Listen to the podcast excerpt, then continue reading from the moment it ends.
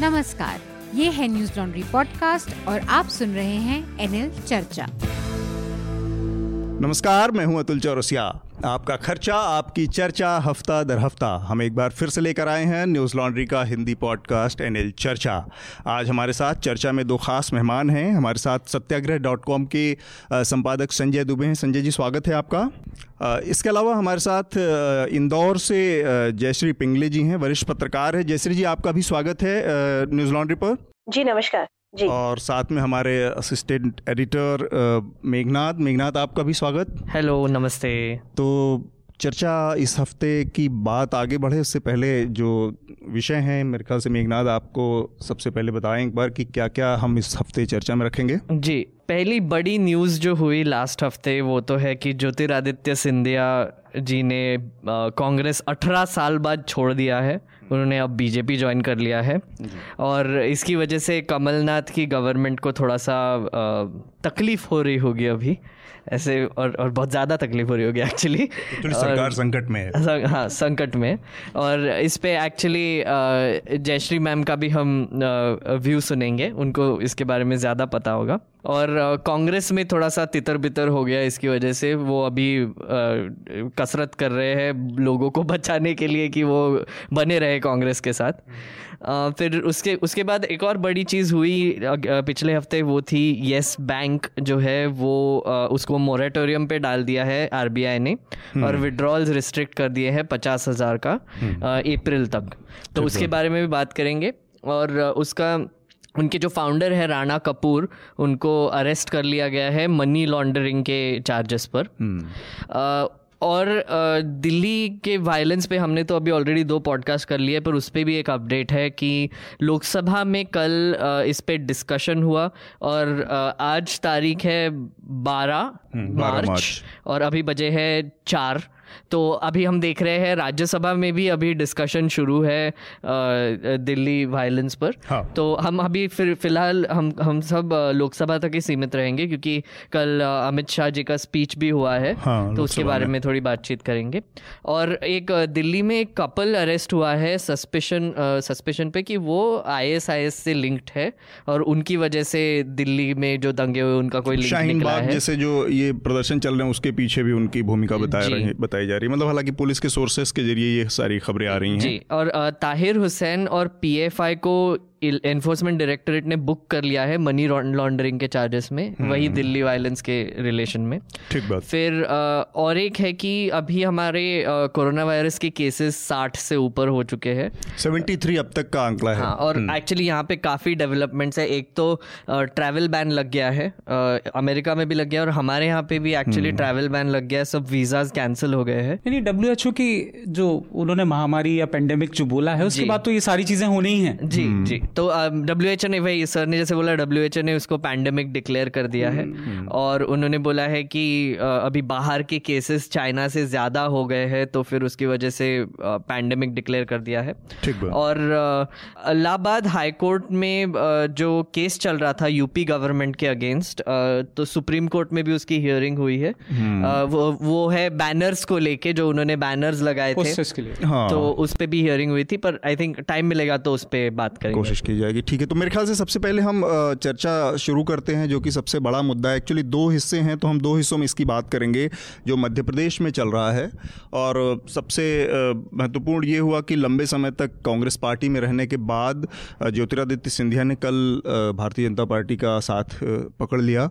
और पूरे परिवार की अपनी एक हिस्ट्री रही है। उनकी दादी जी थी विजया राजे सिंधिया, वो जनसंघ की संस्थापकों में थी, फिर भारतीय जनता पार्टी के भी संस्थापकों में शामिल थी। और इसको देखते हुए उनका और उनके परिवार के बाकी सदस्य भी, उनके बुआ जी लोग हैं, वो भारतीय जनता पार्टी में पहले से हैं। तो उनके पार्टी के, परिवार की जड़ें इससे जुड़ी रही थी। एक स्थिति सामने आती है, संजय, मैं आपसे जानना चाह रहा हूँ कि गांधी परिवार को लेके एक बड़ी अजीब सी विडंबना की स्थिति हम देखते हैं बार बार मतलब हो सकता है हम लोग आउटसाइडर है, चीज़ों को बाहर से देख रहे हैं तो इतना समझ नहीं पाते। फिर भी जो समझ में आता है कि अनायास मुसीबतें खड़ी करने वाली एक प्रवृत्ति दिखती है कि जगनमोहन के मामले में भी हमने देखा कि परिवार का रवैया बड़ा एरोगेंट रहता है कि मिलते नहीं ये वो। असम के जो नेता थे हेमंत विश्व शर्मा, उनके मामले में उन्होंने कहा कि वो कुत्तों से खेलते रहे, लेकिन नेताओं से मिलने की फुर्सत नहीं थी। अब फिर से ये बात सामने आ रही है कि इस चीज़ को संभाला जा सकता था लेकिन हम लेकिन परिवार ने इसको तवज्जो ही नहीं दी और एक बड़ी मुसीबत खड़ी हो गई जिसमें। तो एक तो इसका ये पहलू है कि परिवार तो परिवार इतनी मुसीबत में भी परिवार रियलिटी को क्यों नहीं समझ पा रहा है ये इसको मैं समझना चाह रहा हूँ। देखिए अभी फिर हम उनके अवसरवाद और उन्होंने जो बदला उसकी बातें देखिए सबसे बड़ी बात तो ये है कि अगर अभी ये जो हुआ है ये ना होता तो मुझे आश्चर्य होता। बिकॉज़ जिस तरह से डिफ़ॉल्ट मोड में ये पार्टी चल रही है वो डिफ़ॉल्ट मोड में एक दो जगह तो चल सकती है। हम्म। जैसे महाराष्ट्र में शरद पवार देखते हैं उस चीज़ को हम्म। है ना? वहाँ तो कांग्रेस का कोई काम नहीं है। हम्म। तो वहाँ तो डिफ़ॉल्ट में चल जाएगा क्योंकि शरद पवार सारा काम कर रहे हैं। ठीक बात। लेकिन वो और दूसरी जगह नहीं चल सकती डिफ़ॉल्ट मोड में क्योंकि अब वो डिफ़ॉल्ट से बहुत आगे पहुँच गई है स्थिति। अब वो पेशेंट आईसीयू में पहुँच गया अभी हॉस्पिटल में नहीं है। और अभी कोई इंचार्ज नहीं है। किसी को ये ये किसको डिसीज़न लेना है? आ, आप ये देखिए। मुझे ये बताएँ कि एक महिला हैं है ना? हालाँकि हिंदुस्तान में किसी राजनेता की उम्र सत्तर पचहत्तर होना कोई बहुत बड़ी बात नहीं है लेकिन फिर भी वो बहुत बीमार हैं सोनिया गांधी है ना? सेवेंटी थ्री सेवेंटी फोर शायद उनकी एज है। और कैसा दुर्भाग्य है कि एक बार पद छोड़ने के बाद उन्हें दोबारा आके उस चीज़ को संभालना पड़ा है ना? और मेरा ये कहना है कि राज़ी राहुल गांधी पहली बार तो इस लायक हुए थे कि वो ऐसा लग रहा था कि कुछ पॉलिटिक्स कर रहे हैं। हम्म। जैसे पिछले लोकसभा चुनाव में अगर उनकी बातें आप सुने तो he was making some sense ऐसा हाँ, नहीं है कि वो बिल्कुल हाँ, हाँ, वो हार गए या या उन्होंने अपनी सीट भी हार गए वो एक अलग बात है। हाँ. लेकिन फिर भी ही फॉट है ना? ऐसा दिख रहा था कि भले ही उन्होंने गलत मुद्दा ले लिया रफाल ले लिया या भले ही मोदी जी या अमित शाह बहुत दूसरे लेवल पे जाके लड़ते हैं बट ही वॉज़ फाइटिंग तो पहली बार मुझे लगा कि कांग्रेस पार्टी उनसे फ़ायदा उठाने की स्थिति में आगे आ सकती है। है ना? उनका जाना लोग भले ये कह रहे हो कि ये वंश का राज चलता रहेगा गांधी परिवार का ही चलता रहेगा लेकिन मुझे ऐसा लगता है कि वो पहली बार कुछ फ़ायदा पहुँचाने की स्थिति में थे हम्म। और कांग्रेस का नुकसान हो गया क्योंकि उन्होंने इस्तीफा दिया। हम्म। है ना? और बड़ी अजीब सी बात है अब अब उस पार्टी में एक चीज़ गड़बड़ नहीं है उस पार्टी में तो सारी ही चीज़ें गड़बड़ हैं। कोई एक चीज़ कोई मुझे बताए कि उसमें उस उसमें ठीक चल रहा हो आप मुझे बताएँ कि उनका सबसे बड़ा तुरुप का इक्का आपको क्या लगता है? राहुल गांधी तो चल चुके थे। उसके हम्म। बाद कौन था? प्रियंका गांधी। थी ना?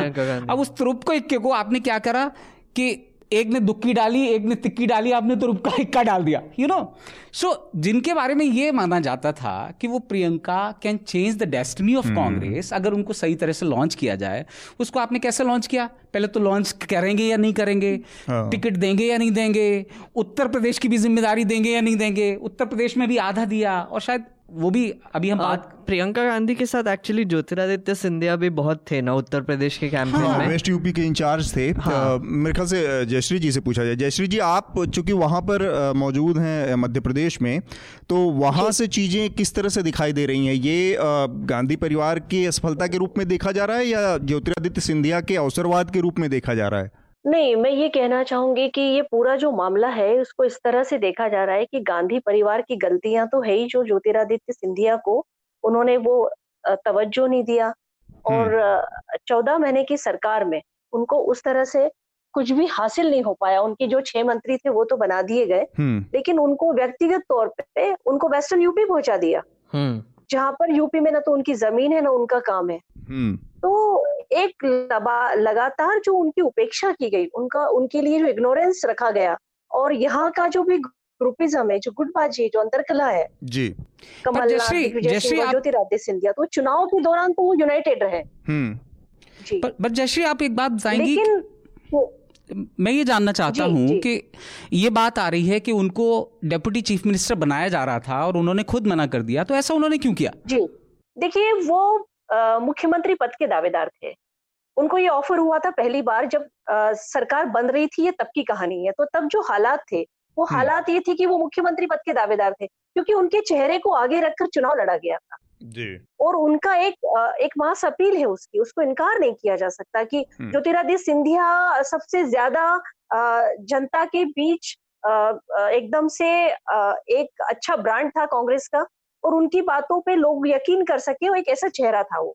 और एक क्लीन इमेज साफ़ सुथरा उनका अपना अभी तक का जो करियर रहा है उसका भी एक उनके साथ एक चीज़ें प्लस हो रही थी और कांग्रेस का एक बहुत बड़ा चेहरा थे वो। हम्म, हम्म। तो उस समय जब उनको डिप्टी सीएम ऑफ़र किया गया तो स्वाभाविक तौर पे उन्हें चीफ मिनिस्टर बनना था। हम्म। उन्होंने उससे इनकार कर दिया। उन्हें ये उम्मीद थी शायद कि उन्हें महासचिव बना दिया गया उसके बाद में पार्टी का एआईसीसी में। जी। उन्हें उम्मीद थी कि उन्हें उस महासचिव के पद के साथ में कोई प्रोमिनेंट स्टेट का इंचार्ज बना दिए जाएँगे कुछ और अहमियत दी जाएगी। तो वो हटा के उनको वेस्टर्न यूपी दे दिया जहाँ पे ना तो उनकी ज़मीन है ना कोई वजूद है ना कोई काम है। और आप खुद ही कह रहे हैं कि हम पिछला जो चुनाव लड़ा गया है वहाँ पर है ना? हाँ. जहाँ पे प्रियंका को भी डाला गया तो कांग्रेस का स्टैंड ये था कि हम तो लोकसभा की तैयारी कर रहे हैं। हम विधानसभा के लिए चुनाव नहीं लड़ रहे हैं इस बार। हम तो हम्म। आगे की ज़मीन तैयार कर रहे हैं। तो आप किस नेता की क्या उपयोगिता है और उसको किस तरह से आप यूज़ कर रहे हैं? और इस पूरे एपिसोड में यह है कि जो अंतर अंतरकलह था पार्टी का इन तीनों नेताओं के बीच चुनाव के दौरान तो बहुत अच्छा रहा लेकिन उसके बाद जो चीज़ थी वो और बिखर गई। चीज़ें हम्म। बिखरती चली गई और इन लोगों के अहंकार को आपस के ईगो को न तो ऊपर दिल्ली हाईकमान ने बहुत सीरियसली अटेंड किया न उसका कोई सॉल्यूशन निकाला। पर राहुल गांधी कह रहे हैं कि वो कभी भी आ सकते थे मेरे घर में। जी सवाल इस बात का नहीं है। अगर हम ड्यूरिंग इलेक्शन भी हम देखते थे तो एक बेतकल्लुफी का और एक दोस्ताना रवैया दोनों का आपस में था। इस बात से कोई इनकार नहीं है। लेकिन पार्टी लाइन पर जो डिसीज़न होने थे अब लंबे समय से चल रहा है कि वो पीसीसी चीफ बनेंगे। मध्य प्रदेश में हम्म। सत्ता भी कमलनाथ के पास है और संगठन भी कमलनाथ के पास है। तो कमलनाथ जी का ये था कि वो प्रदेश और अभी लोकल बॉडी के इलेक्शन होने वाले। तो हम्म। एक इम्पोर्टेंट पोर्टफोलियो उनके लिए ये हो सकता था कि वो प्रदेश अध्यक्ष बना दिए जाए मैम लेकिन और... जी आ... उसकी डिमांड भी वो लगातार कर रहे थे हम्म। लेकिन हुआ ये कि कांग्रेस और चूँकि बड़े नेताओं का ये जो दबाव था दिग्विजय सिंह और कमलनाथ जी का जो एक ज्वाइंट ग्रुप है या जो कह लीजिए उसमें जो दबाव था उसका कारण ये हुआ कि एक नया कोई पावर सेंटर वहाँ क्रिएट नहीं होने देना था हम्म। उसमें ये डिले होता चला गया और अभी आखिरी तो तीर ये निकला कि उनको राज्यसभा के लिए भी उनकी पोजीशन थी वो डाउटफुल हो गई हाँ, थी उन्हें कहा जा रहा था कि वो नंबर टू की पोजीशन पर रहेंगे। हम्म। मतलब एक सीट तो क्लियर थी और जो दूसरी सीट पर थोड़ा सा दो वोट का फ़र्क था उस पर उनका नाम पुटअप किया जा रहा था ऐसी चर्चा बाहर आ रही थी। किसी ने कहा उनका नाम छत्तीसगढ़ से भी जा सकता था। हम्म। तो ये जो चीज़ थी और जो आत्मसम्मान को ठेस पहुँचने वाली बात थी उनको लेकर या जो उन्होंने उसको आत्मसम्मान से जोड़ा अपने लगातार अपने इग्नोरेंस को। और वो बार बार चेतावनी दे रहे थे चीज़ बस यहाँ पे मैं रोक रहा हूँ जयश्री। जी। आ, असल जी, में यहाँ पे आ, दो चीज़ें थी जिसको हम मतलब फिर आउटसाइडर के ही पर्सपेक्टिव से हम बात कर सक रहे कर रहे हैं। आ, जी, जी. आपने जैसे जैसे बताया कि छह उनके लोगों को मंत्री बनाया गया था। उनको उत्तर प्रदेश में पार्टी का महासचिव बनाकर उत्तर प्रदेश आधे वेस्टर्न यूपी का प्रभारी बनाया गया। इसके अलावा महाराष्ट्र का भी प्रभारी बनाया गया था। तो शुरुआत में कमेटी के चेयरमैन बनाए गए थे प्रभारी नहीं बनाए गए अच्छा। स्क्रीनिंग कमेटी का काम था सिर्फ़ उनके पास में महाराष्ट्र में। तो ऐसा लगता है कि शुरुआत में कमलनाथ इनके बीच में एक अंडरस्टैंडिंग एक समझौते के ऊपर लोग पहुँच गए थे। चीज़ें बाद में कुछ गड़बड़ हुई हैं शायद जिसमें एक इशारा आप कर रही हैं कि उनको पार्टी अध्यक्ष जो एमपी की जो कांग्रेस कमेटी है उसका अध्यक्ष बनने के की जो बात थी उससे भी बात बिगड़ी और बाद में खुद उनका अपना लोकसभा चुनाव हार जाने से उनकी पूरी स्थिति और कमज़ोर हो गई। दूसरा एक और बात है ना तुल हम्म। कि अब केंद्र में तो सरकार की उम्मीद थी नहीं हम्म। तो जो भी सत्ता मिल सकती है वो एमपी से ही मिल सकती थी अब वहाँ अगर इस तरह के माहौल हो गए तो हम्म। ज्योतिरादित्य के पास भी कोई और चांस नहीं था वो मोरल पोजीशन और वो सब तो ठीक है कि उनकी हालत ऐसी कर दी है वो कर दी लेकिन सत्ता का भी खेल है अगर आप एमपी में सत्ता नहीं मिलती है तो केंद्र में तो कांग्रेस का भी हम आगे पता नहीं। उम्मीद नहीं है हाँ, कोई। ठीक हाँ, बात मेघनाथ? नहीं मतलब प्रयास ये हुए कि इनको लगातार मध्य प्रदेश से दूर रखा जाए। जी। बजाय मध्य प्रदेश में कुछ और मध्य प्रदेश से दूर कोई भविष्य है नहीं ना अभी फ़िलहाल। जयश्री और मतलब, मैम एक एक एक्चुअली सवाल पूछना था आपसे कि जो। एमपी में जब गवर्नमेंट बनी थी तब मतलब मैं पढ़ रहा था और आप मुझे शायद ये क्लैरिफाई कर सकती है कि ज्योतिरादित्य सिंधिया का जो इन्फ्लुएंस है वो एक तो उन्होंने गुणा में जो एमपी थे तो उन्होंने ज़्यादा कुछ काम किया नहीं था। हमने एक्चुअली इस पर ग्राउंड रिपोर्ट भी किया है कि लोग उनको वोट करते थे क्योंकि वो महाराज महाराज है और वो सब्जेक्ट है वो सब एटीट्यूड था वहाँ पे। बहुत बैकवर्ड एरिया है उनकी कॉन्स्टिट्यूंसी अभी भी। और ऊपर से लॉन्ड्री ने इनफैक्ट उस पर एक बहुत बड़ी ग्राउंड रिपोर्ट की है इलेक्शन से पहले की थी प्रतीक गोयल की। जी। वो वो आप ज़रूर पढ़ लीजिए। और उसमें एक्चुअली जी जी जी तो उसमें एक्चुअली ये निकल के आया था कि कमलनाथ का जो इन्फ्लुएंस है वो ज़्यादा स्टेट लेवल में इन्फ्लुएंस ज़्यादा है। और ज्योतिरादित्य का जो इन्फ्लुएंस है वो नेशनल लेवल पे ज़्यादा है क्योंकि वो पार्लियामेंट में काफ़ी बात करते थे और उनका वो शुरू से शुरू से स्पोक्स पर्सन के हिसाब से वो काम भी करते रहे। तो इसकी वजह से क्या पार्टी ने डिसीज़न लिया कि इनको स्टेट से दूर रखा जाए और पार्लियामेंट पे ही रिस्ट्रिक्ट किया जाए? नहीं कहानी तो कुछ इस तरह की नहीं थी। चुनाव के दौरान तो ये लग रहा था बहुत सारे लोगों को कि हो सकता है कि ये चीफ मिनिस्टर की तरह ही प्रोजेक्ट हो रहे हैं। उनको खुद को भी ये भरोसा था कि मैं नेक्स्ट सीएम में हूँ। जी। इस हम्म। तरह से ही काम चल रहा था। लेकिन कमलनाथ जी का जो मैनेजमेंट है पॉलिटिकल मैनेजमेंट है हम्म, और हाईकमान के साथ उनका जो मैनेजमेंट है वो बहुत अबाऊ है वो बहुत आगे का है। अच्छा। और एक तरह से कमलनाथ को हम जिस तरह से देखते हैं एक रियल पॉलिटिक जो होता है वो वो जानते हैं। हम्म, हम्म। तो वो उस लहजे में वो काफ़ी भारी रहे हाईकमान से उनकी नजदीकियाँ और चुनाव के लिए दूसरे गणित भी बहुत काम हाँ, करते हैं। राजनीति में इस समय बहुत ज़रूरी एक जो है फाइनेंशियल मैनेजमेंट उस मामले में भी शायद कमलनाथ जी पार्टी के कहना लिए चाहती बहुत हूँ कि वो फाइनेंशियल मैनेजमेंट का बहुत बड़ा पार्ट है। कमलनाथ जी जो है वो इस चुनाव के दौरान अबाउ इसलिए थे कि उनका हाईकमान के साथ रिलेशनशिप और दूसरा उनका की फाइनेंशियल मैनेजमेंट क्योंकि पूरा चुनाव उन्होंने लड़वाया है मध्य प्रदेश का। मध्य प्रदेश की हालत बहुत खराब थी लगातार पंद्रह साल से यहाँ पर कांग्रेस सत्ता में नहीं है। तो उसका नीचे तक कार्यकर्ताओं तक उनको जो बगैर ताकत के बगैर राजनीतिक ताकत और आर्थिक ताकत दो चीज़ें बहुत ज़रूरी है आज के चुनाव में और इसका जो मैनेजमेंट है वो कमलनाथ जी के पास था। और और कार्यकर्ताओं को लाइक हमने हमने पार्टी एक्चुअली वर्कर्स को चार्ज करने का काम दिग्विजय सिंह ने किया। और अ, सारा फाइनेंशियल मैनेजमेंट कमलनाथ जी का अच्छा जी। और एक और एक और चीज़ थी मतलब हमने अभी तक हम्म। इस पे ये बात नहीं छेड़ी कि उन्होंने अभी बीजेपी ज्वाइन कर लिया। तो वो। कैसा देखा जा रहा है मध्य प्रदेश में कि एक पार्टी जिनके अगेंस्ट वोट किया था उनका एक लोकप्रिय नेता वही पार्टी में चला गया।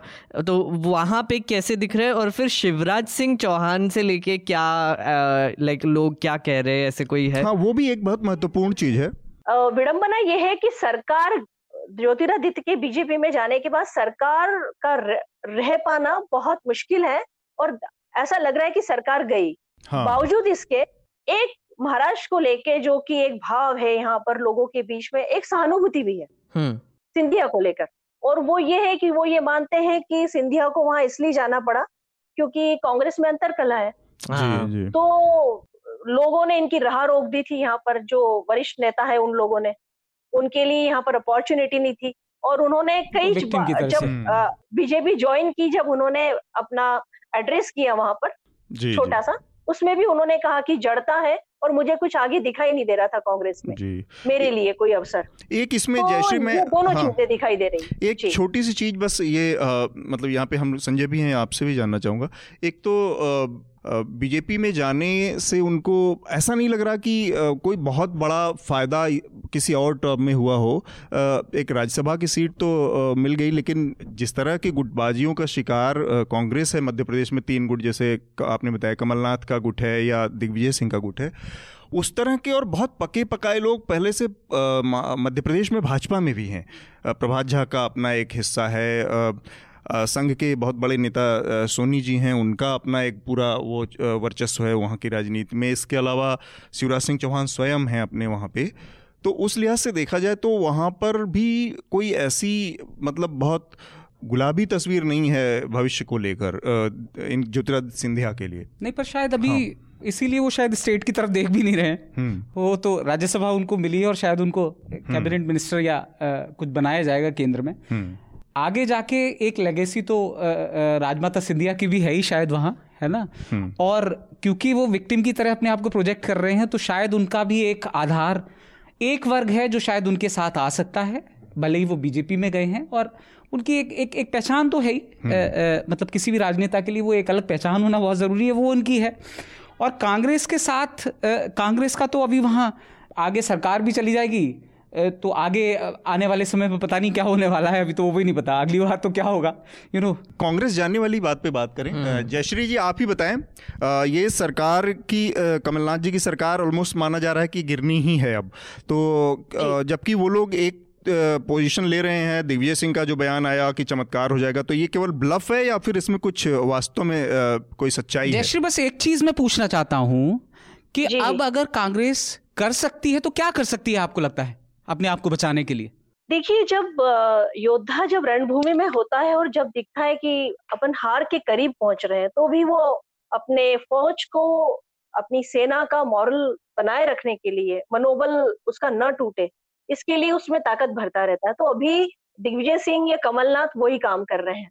अब ये बात कर रहे हैं कि ये जो 22 लोग जा चुके हैं हम उनसे दोबारा बात कर रहे हैं वो लोग हमारे कॉन्टेक्ट में हैं और वो फ्लोर टेस्ट के दौरान आ, हमारे साथ खड़े होंगे। ऐसा इनका दावा है ऐसी ये बातें कर रहे हैं। पर इसकी संभावनाएँ बहुत ही कम है।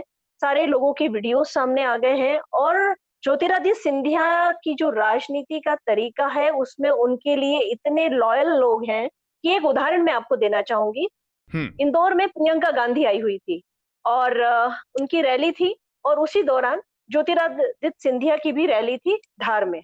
तो उस दौरान प्रियंका की रैली का चार्ज चार पाँच लोगों को दिया गया था जो कि टिकट के दावेदार भी थे और जिनको टिकट हो चुका था उनका हम्म। उसमें तुलसी सिलावट भी एक थे जो कि हम्म। अभी एक मिनिस्टर है हेल्थ में हेल्थ के तो कमलनाथ जी जब रिसीव करने आए प्रियंका को जब यहाँ उतरी वो मंसूर से यहाँ आई हुई थी और भी तमाम लोग पार्टी के बड़े नेता है तो वो देखकर चौंक गए कि तुलसी सिलावट और तमाम सिंधिया के लोग प्रियंका की रैली में नदारत है उन्होंने पूछा कहाँ गए सब लोग? सबने शिकायत की उनकी कि वो नहीं है? हम्म। तो आप यकीन नहीं करेंगे कि वो तमाम लोग धार में सिंधिया के साथ थे। उन्होंने प्रियंका गांधी की रैली में आने की ज़रूरत भी नहीं समझी। हम्म। और वो देर से लौटे।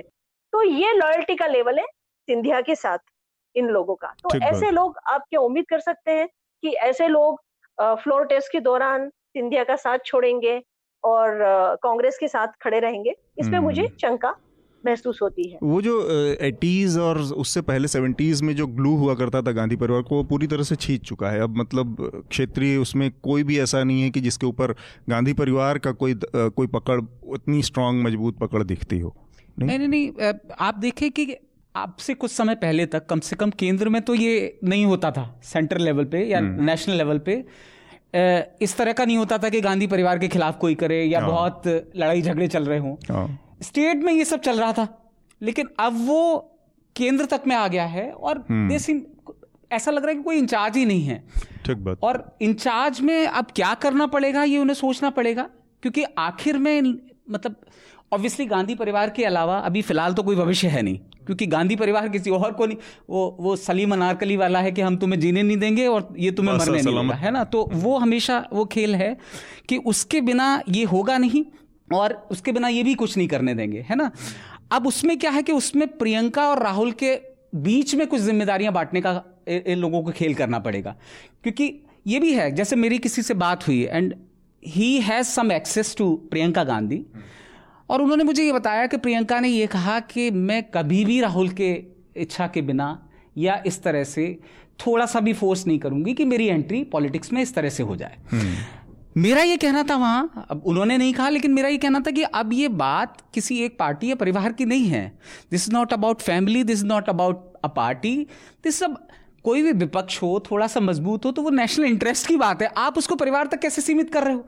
तो वो ऐसा लग रहा है जैसे घर घर खेल रहे हैं और दे आर नॉट भले ही वो ये बात कर रहे हो कि कॉन्स्टिट्यूशन के बचाने वाली बात है या देश ये है तो मोदी जी ये कर रहे हैं तो अमित शाह लेकिन आप क्या कर रहे हैं आपको ये भी तो देखने की ज़रूरत है आप उस कंट्री की कितनी चिंता कर रहे हैं जिसको आज एक विपक्ष की ज़रूरत है जिसको ऐसे लोगों की ज़रूरत है जो मोदी जी को खड़े होकर ये कह पाए या अमित शाह जी को ये कह पाए कि हम्म। भैया ये गलत है और उतनी मज़बूत आवाज़ से कह पाए एक एक बहुत इंटरेस्टिंग सी चीज़ हो रही है एक्चुअली और हाँ. ये मैंने हमने देखा एक मतलब ये प्रियंका चतुर्वेदी जो थी हाँ। उन्होंने भी जब पार्टी चेंज करके जब शिवसेना में हाँ। चले गए अभी ये ज्योतिरादित्य सिंधिया जो इतने प्रोमिनेंट एक लीडर है जो मोदी को इतना क्रिटिसाइज करते थे बीजेपी को क्रिटिसाइज करते थे और जब भी राहुल गांधी पार्लियामेंट में नहीं आते थे तो स्पीच जाता था वो ज्योतिरादित्य सिंधिया के पास जाता था और कोई बहुत बड़े बड़े इशूज़ पे रफाल से लेके मंदी से लेके सब पे बात की है इन्होंने और बहुत कोसा है बीजेपी को हम्म। अब ये देखने में मज़ा आएगा कि वो कैसे यू टर्न लेते हैं और वही चीज़ें पार्लियामेंट में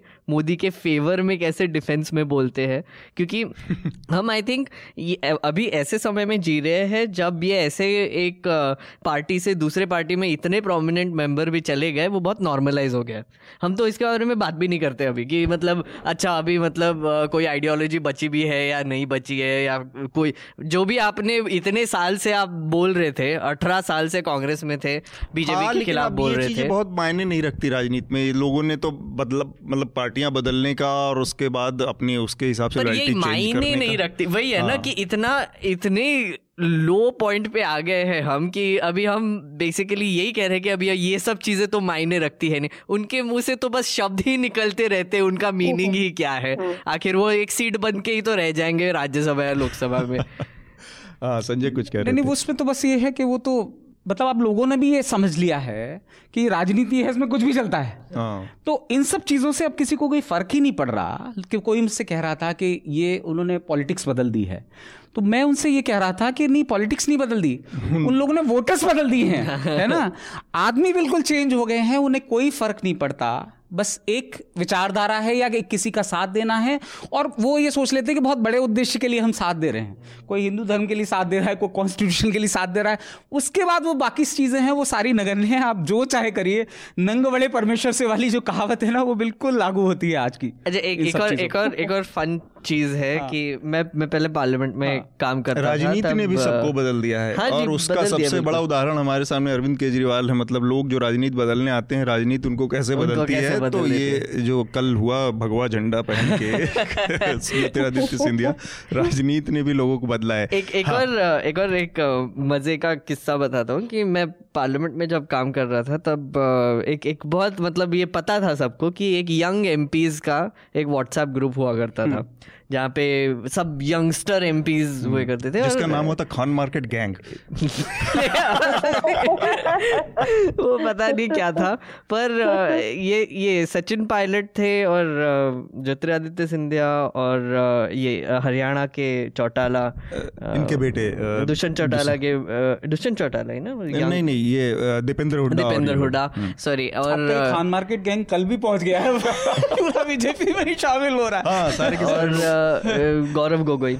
तो मुझे क्या लगता है कि एक एक बहुत इंटरेस्टिंग सी चीज़ हो रही है कांग्रेस में कि राहुल गांधी को कुछ करना है नहीं अभी। बेसिकली उनको रिटायर होना है। सिंपल दिख रहा है। शुरू करने से पहले रिटायर रिटायर होना है। बस कि हो गया इतनी मार खा ली इतने इलेक्शंस के लॉसेस झेल लिए अभी बस रिटायर होना है। और उनको ये कांग्रेस वाले बार बार बुलाते रहते हैं क्योंकि तुम नहीं आओगे तो कुछ चलेगा नहीं। और मुझे लगता है कि इनको आउटशाइन करने वाले जो लीडर्स है उनको कभी ये पोजीशंस नहीं देते जैसे ज्योतिरादित्य और ये आप राज्यसभा में इनका नेता देखिए अधीर रंजन वो अपने नाम को चरितार्थ करने वाला आदमी इतना अधीर आदमी नहीं मिलेगा। लोकसभा में। अधीरता की पराकाष्ठा है वो। जयश्री आपसे आखिरी कमेंट अगर कुछ और और उसके बाद हम फिर अगले विषय की तरफ़ बढ़ेंगे। बस यही है कि अब देखा ये जाना चाहिए कि ज्योतिरादित्य सिंधिया जब अपने जय जय सियाराम के नारों के बीच में मध्य प्रदेश में एंट्री लेंगे तो क्या फिजा बनेगी? और वही चीज़ है कि जो भाजपा के तमाम बड़े नेता हैं जो अपने आप को भावी मुख्यमंत्री की तरह या एक फ़र्स्ट लाइन लाइनर जो लीडरशिप की तरह उभरते देख रहे थे, जैसे कि कई लोग हैं, शिवराज सिंह चौहान तो है उसके साथ, कैलाश विजयवर्गीय, नरोत्तम मिश्रा, गोपाल भार्गव, नरेंद्र सिंह तोमर जो केंद्र में अभी बैठे हुए हैं। तो ज्योतिरादित्य सिंधिया जब आते हैं तो ऑटोमेटिकली अभी ऐसा महसूस होने लगा है कि वो इस फ़र्स्ट लाइन में भी सबसे अग्रिम पंक्ति में अग्रिम व्यक्ति की तरह खड़े हुए दिखाई दे रहे हैं। तो भाजपा में उनको किस तरह से लिया जाता है? ये एक सबसे बड़ा सवाल होगा। और दूसरा उनके साथ उस... जो इस्तीफे हो रहे हैं हम्म, उन हम्म। इस्तीफेों के बाद जो लोकल लीडरशिप है हर ज़िले में जो बदलाव हो रहा है और उनको फिर दोबारा चुनाव लड़ना पड़ेगा। हम्म, तो भाजपा के क्योंकि भाजपा कर्नाटक की तरह यहाँ कमज़ोर नहीं है भाजपा यहाँ मज़बूत है। तो वो क्या अंतरकल होगा? वो किस तरह का सपोर्ट होगा? किस तरह का सेबोटेज होगा? पार्टी के भीतर तो एक नया दौर अभी राजनीति का हमें और देखने को मिलेगा फ़ील्ड में। इस, इसमें एक सबसे बड़ा सवाल ये है हम्म। मेरे हिसाब से कि उनके पास इतने सारा कांग्रेस का जो मर्चेंडाइज था जो ज्योतिरादित्य सिंधिया के पास उसका क्या होगा? से पूछना पड़ेगा। उनको पूछना तो पड़ेगा। समय की समय की कमी को देखते हुए हम अपने इस विषय को यहीं पर रोकेंगे और जो दूसरा विषय है वो यस बैंक से जुड़ा है और यस बैंक के चीफ थे सीईओ थे राना कपूर उनको मनी लॉन्ड्रिंग के केस में ईडी ने गिरफ़्तार कर लिया है। बैंक के ऊपर पिछले हफ़्ते रिज़र्व बैंक ने एक रोक लगा दी थी जिसके तहत पचास हज़ार रुपये से ऊपर की निकासियों पर रोक लगा दी गई थी। मेघनाथ सबसे पहले मैं आपसे थोड़ा सा बेसिक जानकारी हाँ। चाहूँगा कि ये जो मामला यस बैंक का जुड़ा है इसका क्या रहा है इतिहास? काफ़ी समय से बातें चल रही थी कि यस बैंक की स्थिति ख़राब चल रही है। बेसिक इसका मामला ये है कि यस बैंक को एक मोराटोरियम पे रखा गया है। अप्रैल तक और अप्रैल फिफ्थ तक और उसमें से बोला है कि डिपॉजिटर्स का बस पचास हज़ार रुपये वो विड्रॉ कर सकते हैं ओवरऑल इसकी वजह से ये हुआ है कि उनके पास एक्चुअली यूपीआई का जो उनका जो एपीआई था वो काफ़ी कंपनीज़ भी इस्तेमाल कर रही थी अपने ऐप्स चलाने के लिए पेमेंट गेटवेज के लिए। वो काफ़ी टाइम तक ठप हो गया था दो तीन दिनों के लिए और उसकी वजह से काफ़ी लॉसेस हुए हैं। हम्म। ऊपर से काफ़ी कॉरपोरेट जो क्लाइंट्स थे उनके सैलरी अकाउंट्स येस बैंक के था के साथ थे तो उनको भी तकलीफ़ हो रही है उसकी वजह से। और जैसे हमने पीएमसी के टाइम पे देखा था पीएमसी के टाइम पे तो ऑब्वियसली वो बहुत एक लोकलाइज्ड एरिया थी। मतलब ऑब्वियसली बॉम्बे का था। कोऑपरेटिव बैंक थी तो वहाँ पे फिर भी डिपॉजिटर्स इकट्ठा हो होके प्रोटेस्ट कर रहे थे क्योंकि इकट्ठा होना भी इजी था। मतलब हम्म। उन्होंने कमिटी फॉर्म कर लिया और प्रोटेस्ट कर येस बैंक के अगर आप देखेंगे तो वो ऑब्वियसली एक नेशनल बैंक है और इसके क्लाइंट्स तो हर जगह पे है। तो उसकी वजह से एक शायद कुछ यूनिटी वैसे बन नहीं पाई है डिपॉजिटर्स की। हम्म। और ऊपर से आप अगर इनके डिपॉजिटर्स की अगर आप सोशियो इकोनॉमिक लेवल भी देखेंगे तो वो middle class upper middle class level के सैलरी गोइंग लोगों का होगा। और मल्टीपल अकाउंट वाले लोगों का भी हो सकता है। तो आ, हम्म। उनका एक शायद ये अकाउंट बंद हो गया होगा पर और भी बैंक में अकाउंट होंगे। क्योंकि एसबीआई को इमिडिएटली 哈 हाँ मतलब हाँ जी हाँ कॉन्फिडेंस कि नहीं आरबीआई हम्म। हाँ आया और एसबीआई ने कहा कि हम इसका स्टेक लेंगे और हाँ। सबकी हाँ। पैसा सुरक्षित तो है कॉन्फिडेंस बिल्डिंग वो एक चीज़ हुई हालाँकि ये भी लेट हुआ है बहुत हाँ, हाँ. नहीं बट ये बहुत इंटरेस्टिंग चीज़ हुई जब येस बैंक का जो जब मोराटोरियम अनाउंस किया उसके एक दिन पहले ये अनाउंसमेंट आया था कि एसबीआई स्टेक खरीदने वाली है येस बैंक में हम्म। उसकी वजह से येस बैंक के शेयर्स काफ़ी ऊपर चले गए थे और नेक्स्ट डे उन्होंने जब अनाउंस किया कि मोराटोरियम लग गया है तब फिर से गिर गया तो उस एक दिन में ये ये अनाउंसमेंट का मुझे बहुत स्ट्रेंज लगा कि आपने मोराटोरियम हम्म। लगाने के बाद शायद एस आके अनाउंस कर देती थी कि यू नो ये होने वाला है फिर आरबीआई हम्म। बोलती थी तो ये थोड़ा मुझे अजीब लग रहा था। शायद पैनिक वाली सिचुएशन थोड़ा कम करने के लिए कि हम पहले से ही थोड़ा सा डील करते हैं सर पैसा कमाने के लिए। सर क्या बोल रहे हैं? पैसा बनाया। लोग पैसा बनाए क्लियरली यहाँ पे हाँ। कि स्टॉक मार्केट में पैसा बना लिए एक दिन में जिनको अच्छा, एक और चीज़ है जैसे जनरल पब्लिक के लिए मैं बोल रहा हूँ। बाकी तो ऊपर वाले खेल तो वो है ही हाँ यस बैंक का जो जनरल ऑडिट वाला सिस्टम है उस पर भी लंबे समय से गड़बड़ियाँ दिख रही थी जैसे 2016 में सबसे पहले हम्म। ये सामने आया था जब इन्होंने इनके ऑडिट में दिखा था कि इन्होंने साढ़े आठ सौ करोड़ रुपए का कुछ का हम्म। नुकसान दिखाया था लेकिन इस पर रिज़र्व बैंक ने आपत्ति जताई और उन्होंने एक जाँच बिठाई फिर बाद में उसका फिर से ऑडिट किया गया और उस ऑडिट में आया कि नहीं चार हज़ार छः सौ बासठ करोड़ रुपए का इनका एनपीए नुकसान था उस फाइनेंशियल ईयर में पर्टिकुलर और एक साल बाद फिर ये बढ़ के साढ़े सात हज़ार करोड़ रुपए हुआ 2017 हम्म। में। तो ऑलमोस्ट डबल हो गया। बढ़ता जा रहा था। और पिछले साल भी इन्होंने इसी तरह से गड़बड़ी की थी 2019 में जब 31 मार्च को इन्होंने दिखाया था कि कुल जो घोषित इनका नुकसान था वो ओवरऑल एसेट का 3.2 परसेंट था जिसको फिर से रिज़र्व बैंक ने नहीं माना नहीं।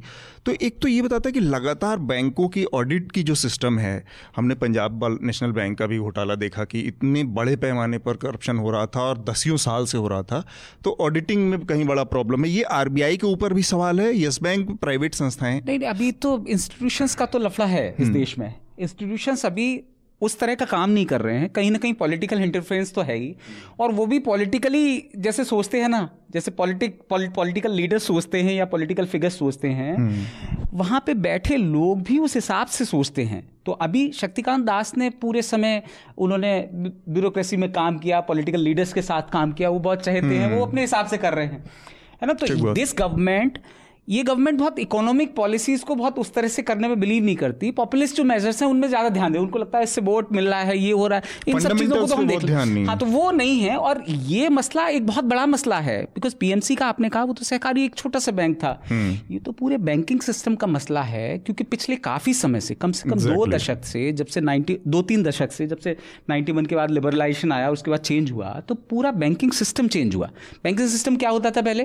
कि लोगों ने जमा किया पैसा और उसी पैसे को कर्ज देते थे लोग हम्म। अब क्या हुआ कि कर्ज देने का जो प्रेशर है वो ज़्यादा बढ़ा कि आपको कम से कम ब्याज के अंदर ज़्यादा से ज़्यादा कर्ज देना है कॉरपोरेट को अब उसके लिए आपने क्या किया कि किया कि लगातार जो जमा आपके पास हुआ पैसा उस पर आपने लगातार इंटरेस्ट कम किया। हम्म। लोगों ने डिपॉजिट कम कर, करना कम किया क्योंकि अब उनको ब्याज नहीं मिल रहा है तो वो डिपॉजिट क्यों करेंगे?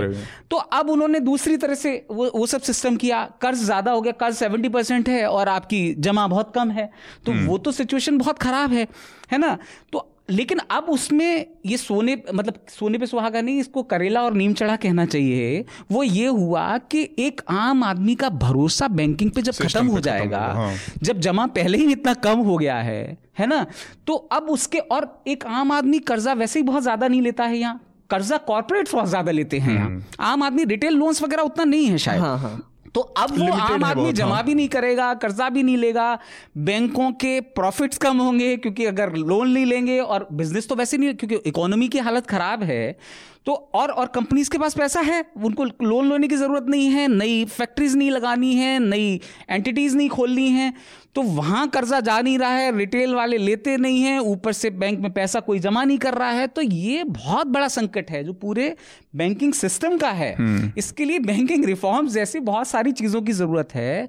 बैंक वही है जो 40 साल पहले वाला काम होता था लेकिन सिस्टम पूरा चेंज हो गया क्योंकि हम्म। पैसा कहीं और से आ रहा है ठीक बात। एक एक बहुत आ, कुछ इंटरेस्टिंग चीज़ें एक्चुअली बताना चाहूँगा। ये हमारे न्यूज़ लॉन्ड्री पे एक एंटो जोसेफ जी ने एक पीस लिखा है उसके बारे में।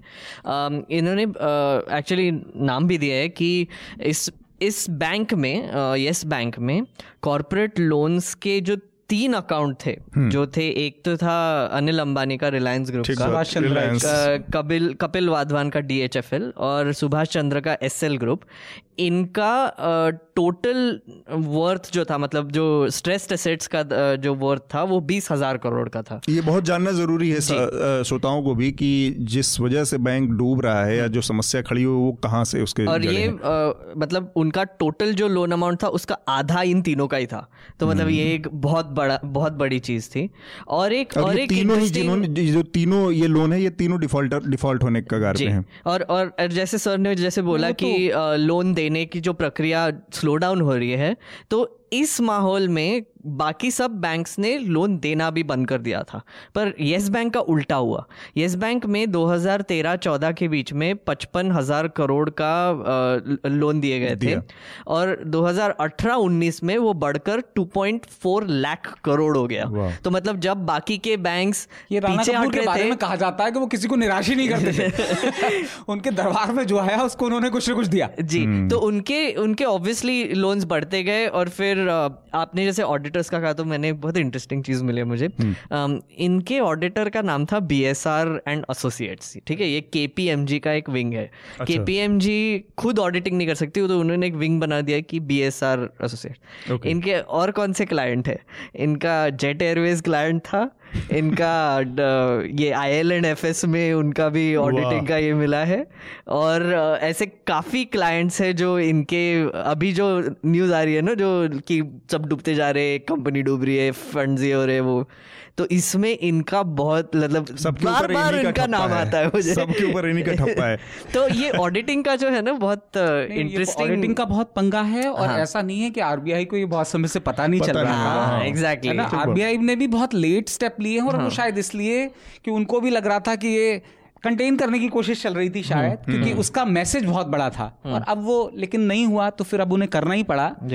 दूसरा ये है कि राणा कपूर को अब गिरफ़्तार किया गया है मनी लॉन्ड्रिंग हम्म। के केस में। हम्म, तो हम्म। वो एक अलग तरह का करप्शन है कि वो अपने ही पोजीशन का इस्तेमाल करके कितना साढ़े चार हज़ार करोड़ रुपए की मनी लॉन्ड्रिंग उन्होंने अपने लिए की परिवार के लिए की। तो उस वाले मामले में भी मतलब ध्यान देने की ज़रूरत है। उनका वो वैसे ही था ना कि आई थिंक आईसीआईसीआई के चंदा कोचर ने जो वीडियो कॉन का जो घोटाला किया था मतलब वो अपने ही रिलेटिव को पैसे देने के लिए जो उन्होंने जो मामला चलाया था वैसे ही कुछ ये राणा कपूर के साथ भी अभी सामने आ रहा है कि वो उन्होंने लोन दिया किसी को और उन्होंने उनके रिलेटिव को आगे लोन दे दिया वो तो ये जो मनी लॉन्ड्रिंग का जो मामला है वो ऐसे राउंड ट्रिपिंग या राउंड ट्रिपिंग नहीं है एक्चुअली ये बट आप, आप इसमें एक और, एक और चीज़ जोड़िए कि एसबीआई ने इनको स्टेक खरीदने की बात कही है दो तीन हम्म। हज़ार करोड़ रुपए जितने भी देने वाले हैं अभी एनपीए सबसे ज़्यादा तो सरकारी बैंकों पे ही है सरकारी बैंकों का अगर हाँ। अगर इनका एनपीए सात परसेंट या आठ परसेंट है तो सरकारी बैंकों का फिफ्टीन एटीन परसेंट है। अगर सरकारी बैंक आगे ऐसे होते हैं और आप ऐसे ही खरीदवाते रहेंगे तीन तीन चार चार हज़ार करोड़ रुपए लगा के तो उनमें कहीं कोई समस्या ना आ जाए। अभी तो ये तो एक इमीडिएट आपने एक सॉल्यूशन तात्कालिक जिसको कहते हैं ना फटाफट सॉल्यूशन निकाल दिया। लेकिन वो बैंक्स भी बहुत प्रॉब्लम में हैं। और अभी आरबीआई ने कहा है कि रिटेल लोन भी आप नहीं देंगे क्योंकि इकोनॉमी की हालत खराब है जॉब्स नहीं हैं लोगों की कब जॉब चले जाए ये पता नहीं है। तो बैंक्स जो थोड़े बहुत लोगों को दे सकते थे उनको भी देने से बहुत हिचक रहे हैं। तो ये सिचुएशन चारों तरफ़ इट्स नॉट जस्ट अबाउट स्थिति है। इट्स अबाउट और और आरबीआई ने अपनी जो रिपोर्ट है uh, 2020 की जनवरी फरवरी में जो आई थी उसमें ये कहा है कि एनपीएस तो बढ़ना है इस साल और। जबकि जबकि पिछली साल बैंक्स ने कहा था जो जो नेशनलाइज बैंक हैं बल्कि गवर्नमेंट वाले जो बैंक हैं उन्होंने ये कहा कि अब हमने काफ़ी हद तक इसको कंट्रोल कंटेन कर लिया है। लेकिन उन्होंने राइट ऑफ़ करके लोन्स कंटेन किया उसको। उन्होंने ऐसे नहीं किया कि लोन वो वसूल कर लिए हो। तो वो उनके घाटे तो बढ़ ही रहे ना उस हिसाब से। हाँ। नहीं एक और एक और इंटरेस्टिंग चीज़ है जैसे सर ने बोला कि एसबीआई में अभी काफ़ी एनपीएस है एक्सेट्रा पर अभी हो क्या रहा है कि जैसे येस बैंक इतना बड़ा बैंक अगर डूब गया तो ये विवेक कौल ने एक्चुअली एक पीस लिखा उसमें उसने बोला है कि इसका एक अनसीन इफ़ेक्ट सा हो जाएगा। अदृश्य प्रभाव अदृश्य प्रभाव हो जाएगा कि अदृश्य प्रभाव हो जाएगा कि लोगों का असर करता है। जी लोगों का प्राइवेट बैंक से भरोसा हट जाएगा और वो अपने धीरे धीरे सेविंग्स एस में डालते जाएँगे। तो ये एस निकालना शुरू हाँ, करेंगे लोग। एस स्टेक खरीद के ही बड़ी नहीं हो रही है पर डिपॉजिटर्स भी बढ़ रहे हैं दूसरा एक और एक और चीज़ है और और और एक चीज़ होगी इस बजट में एक चीज़ हुई थी। नहीं पर एक एक और एक और इसमें चीज़ है like too big to fail जो बैंक बोलते हैं कि अगर ये बैंक डूब गई तो पूरी इकोनॉमी डूब जाएगी। एसबीआई अब वो है मतलब ऑब्वियसली और वो बढ़ता जा रहा है। प्राइवेट सेक्टर में एच हाँ और अगर एस बी आई की हालत खराब हो रही है। नहीं नहीं खराब नहीं है। हम्म। पर too big too big to fail मतलब अगर ये फेल होने ही नहीं देंगे गवर्नमेंट हाँ। कभी इसको फेल होने ही नहीं पहले भी देखो 2008 वगैरह में आईसीआईसीआई बैंक के बारे में आपने सुना होगा लेकिन एचडीएफसी वो हाँ, और वो बहुत ध्यान रखते हैं एनपीएस वगैरह। इनके एनपीएस बहुत हम्म। नीचे हैं। ऐसे ही एक्सिस बैंक है। कुछ लोगों ने अपने प्राइवेट बैंक के जो फंडामेंटल्स है अभी भी क्योंकि उन्होंने बैड लोन दिए नहीं हम्म। लेकिन आप लोग अपने पैसे को सेव करने के लिए क्या कर रहे हैं? हम्म। जो मेरी मतलब ये मैं धरातल की बात कर रहा हूँ ज़मीन की। वो ये है कि इस बजट में सरकार ने कहा कि नहीं एक सा इंश्योरेंस जो है उनकी सेविंग्स का बैंक्स में वो एक लाख से बढ़ा के पाँच लाख कर दिया। अब वो क्या है कि एक उसका ये है कि शायद बहुत सारे लोगों को ये पता नहीं होगा कि वो पाँच लाख है कैसे पाँच लाख ये है कि एक बैंक में आप कितने भी अकाउंट्स में पैसा रखें अपना R D F D savings account वो सब हम्म। उसका सबका मिला के आपको पाँच लाख रुपए मिलेगा है ना हाँ।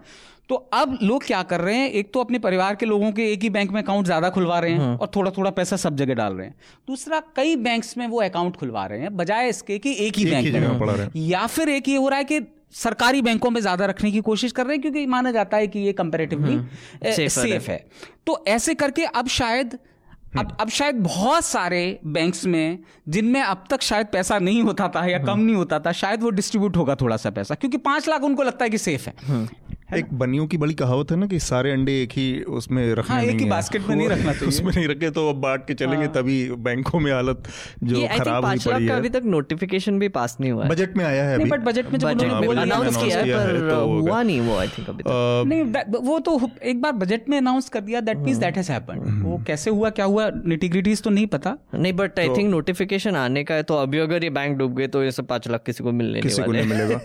ठीक है। मुझे लगता है हम अगले जो हमारा आखिरी विषय है इस बार हफ़्ते का वो है दिल्ली का दंगा। हमने दो पॉडकास्ट इस पर पहले भी किया है और काफ़ी विस्तार से चर्चा हुई पुलिसिंग के ऊपर बहुत बात हुई। उससे पहले, मैं... पहले हाँ कुछ जो टिप्पणियाँ आई हैं उन पर उनको आप थोड़ा पढ़ लें इसके बाद हम हम्म। आखिरी विषय की बात करेंगे। आ, तो टिप्पणियाँ काफ़ी आई है पर ये एक वरुण का कमेंट है आपके लिए अतुल सर। Hmm. तो इंग्लिश में मैं पढ़ लेता हूँ। I don't know if this comment will reach you this is for you Atul I came across O P India's Ajeet Bharti's videos and though they are full of hate and propaganda his way of expression like the words chosen is meticulous your Tippani is the only program that matches and can surpass that level I love it if you can do a small Tippani on their agenda and narrative बोलो sir करोगे? नहीं ये मुझे लगता है कि op India को इस रिस्पॉन्स करना भी थोड़ा सा जर्नलिज्म को नीचे ले जाने की बात है तो पत्रकारिता में एक बेसिक स्टैंडर्ड मेंटेन करने के लिए ऑप इंडिया जैसी चीज़ों को नज़रअंदाज करना चाहिए। तो ये कमेंट था वरुण का वरुण आपको जवाब मिल गया। एक एक पूछा था कि I I want to know how can sanitizer और Dettol possibly after effect of corona virus which is a virus not a bacteria ये विकास कुमार ने पूछा विकास आप डॉक्टर को पूछिए प्लीज़ मतलब क्वेश्चन थोड़ा सा हाँ लेकिन मैं- सवाल बहुत वाजिब टाइप हो सकता है हाँ। या, या ऐसा हो सकता है कि सैनिटाइजर वायरस क्या मैं समझ नहीं पाया। अगर बैक्टीरिया को फ्री करता है ये तो वायरस है इसमें कैसे काम करेगा इसमें कैसे काम करेगा बेसिकली तो मतलब सवाल तो सही है है।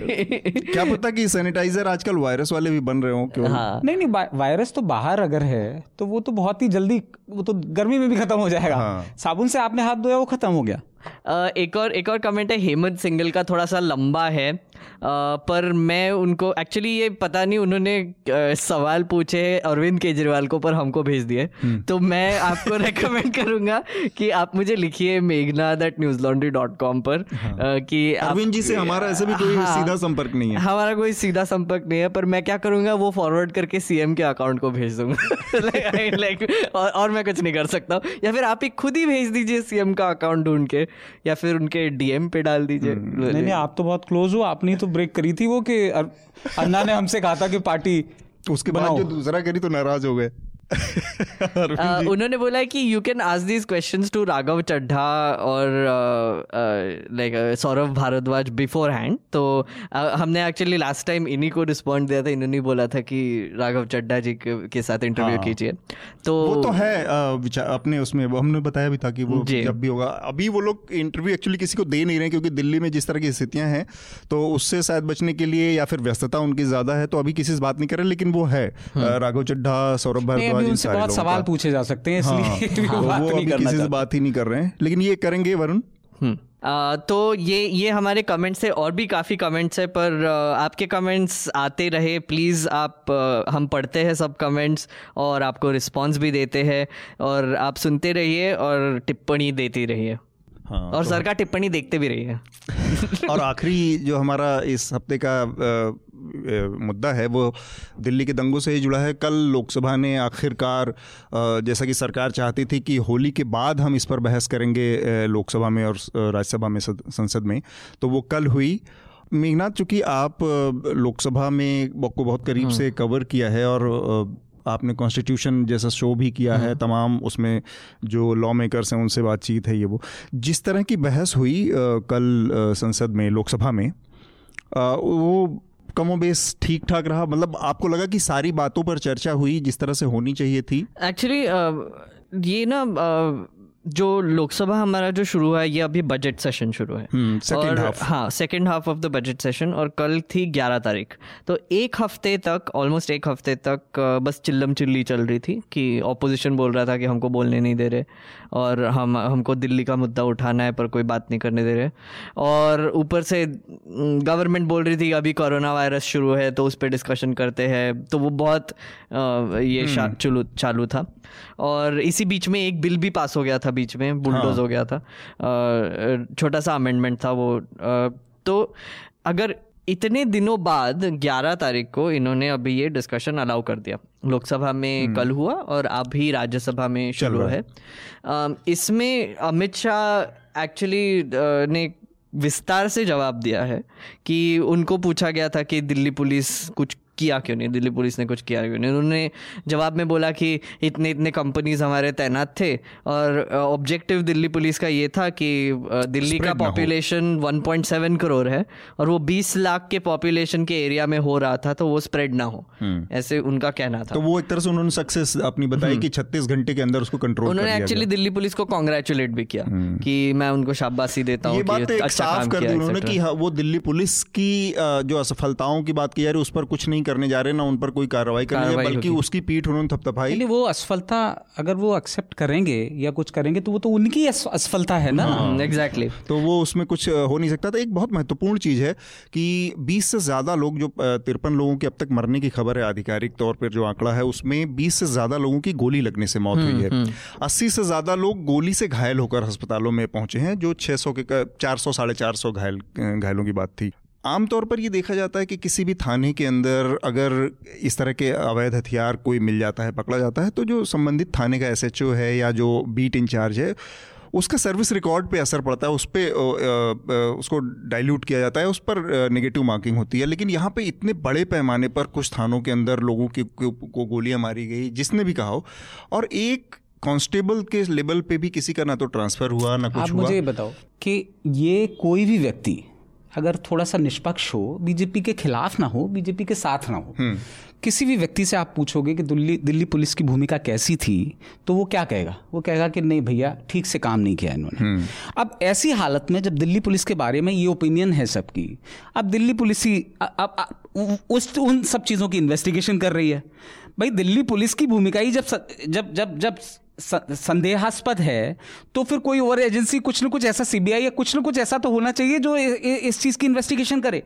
दिल्ली पुलिस पे आरोप लगा रहे हैं वही इन्वेस्टिगेट कर रही है और उसको बचाव करने के लिए होम मिनिस्टर खड़े हुए हैं तो अब उसमें क्या आएगा? दूसरा? आप मुझे बताएँ छत्तीस घंटे छत्तीस घंटे छत्तीस घंटे पे क्यों ज़ोर दिया गया बार बार छत्तीस घंटे पे इसलिए ज़ोर दिया गया क्योंकि ये कहा जाता है कि एक दिन से ज़्यादा अगर कोई दंगे हो रहे हैं तो समझ लीजिए कि उसमें पुलिस की भी भूमिका है पॉलिटिकल भी वो सब है एडमिनिस्ट्रेशन की भी है। अब वो छत्तीस घंटे ये है कि भाई हल्का फुल्का आगे पीछे खिंच गए लेकिन इतने ज़्यादा नहीं खींचे कि आप ये कह सकें कि हमारी भूमिका है या पुलिस की भूमिका है या पॉलिटिकल वो सब है। असल में तो संडे रात को शुरू होके वेडनेसडे मॉर्निंग तक शुरू था वो। हाँ, वो वो वो कम से कम तीन तीन दिन दिन- का तीन खेल दिन था चल रहा था, हाँ। जब तक अजय डोवाल नहीं गए हाँ। उसके बाद से ये सब होना शुरू हुआ। जी, जी। अब आज ये ये कह रहे हैं कि मैंने ही अजय डोवाल डोवाल को भेजा तो ट्रंप तो आके उस दिन के बाद से निकल ही गए थे। तो तो, उस, दिन तो आप थे। भी जा सकते थे। हाँ। आप दिल्ली के हर चौराहे पर सभा कर सकते हैं। आप लाजपत नगर में तीन तीन जगह जा सकते हैं। आप वहाँ नहीं जा सकते जहाँ सबसे इंपॉर्टेंट चीज़ ये ये एक्चुअली इस पे जवाब दिया उन्होंने लोकसभा में कि उनको ये पूछा गया था कि आप कहाँ थे? आप तो ट्रंप के साथ थे। यू नो वट तो उन्होंने क्या बोला कि उन्होंने पूरा आइटिनरी दे दिया कि ट्रंप जब पहली बार वो स्टेडियम में थे तब मैं था वहाँ पे। हाँ। फिर तब तब तक कोई इंसिडेंट नहीं हुआ था एक्चुअली हुआ था बट उन्होंने बोला कोई इंसिडेंट पहले ही हो गया था। हाँ, पहले हो गया था और फिर वो बोले कि उसके बाद वो ताजमहल वगैरह घूमने चले गए तो मैं उसके साथ गया। फिर राष्ट्रपति भवन में दूसरी कहा मैं किसी ताजफाज नहीं गया। ताज फाज नहीं गया हाँ। बोले कि डिनर था वो राष्ट्रपति भवन में वहाँ पे नहीं। गया। मैं तब बिल्कुल दिल्ली पुलिस के साथ तैनात बैठा रहा था मीटिंग कर रहा था कि क्या चालू है एक्सेट्रा तो- पर मेरा मेरा यही कहने का मतलब है और उन्होंने एक और चीज़ बोला कि आप आपने जैसे पूछा कि वो गए क्यों नहीं वहाँ पे? उन्होंने बोला कि अगर मैं जाता तो दिल्ली पुलिस का फोकस मेरे पर मेरे पर होता और वो सिचुएशन को कंट्रोल नहीं जाने की ज़रूरत ही नहीं। ये तो बहुत बहुत सारे पुलिस वालों के अकाउंट्स हैं जो ये कहते हैं कि क्लियर कट कोई मतलब नहीं नहीं था है ना? एक इशारा ही तो करने की देर है। सत्तर अस्सी हज़ार पुलिस वाले हैं दिल्ली में। और हम ये कहते हैं कि वो सबसे अच्छी फोर्स है यहाँ की। हम ये भी कहते हैं कि हम दिल्ली गवर्नमेंट को इसलिए नहीं देंगे पुलिस को क्योंकि इतनी इंपॉर्टेंट इवेंट्स होती हैं यहाँ पे इतने इंपॉर्टेंट लोग रहते हैं इतने इंपॉर्टेंट लोग आते हैं। और यहाँ की चीज़ें एम्पलीफाई होती हैं पूरे देश में।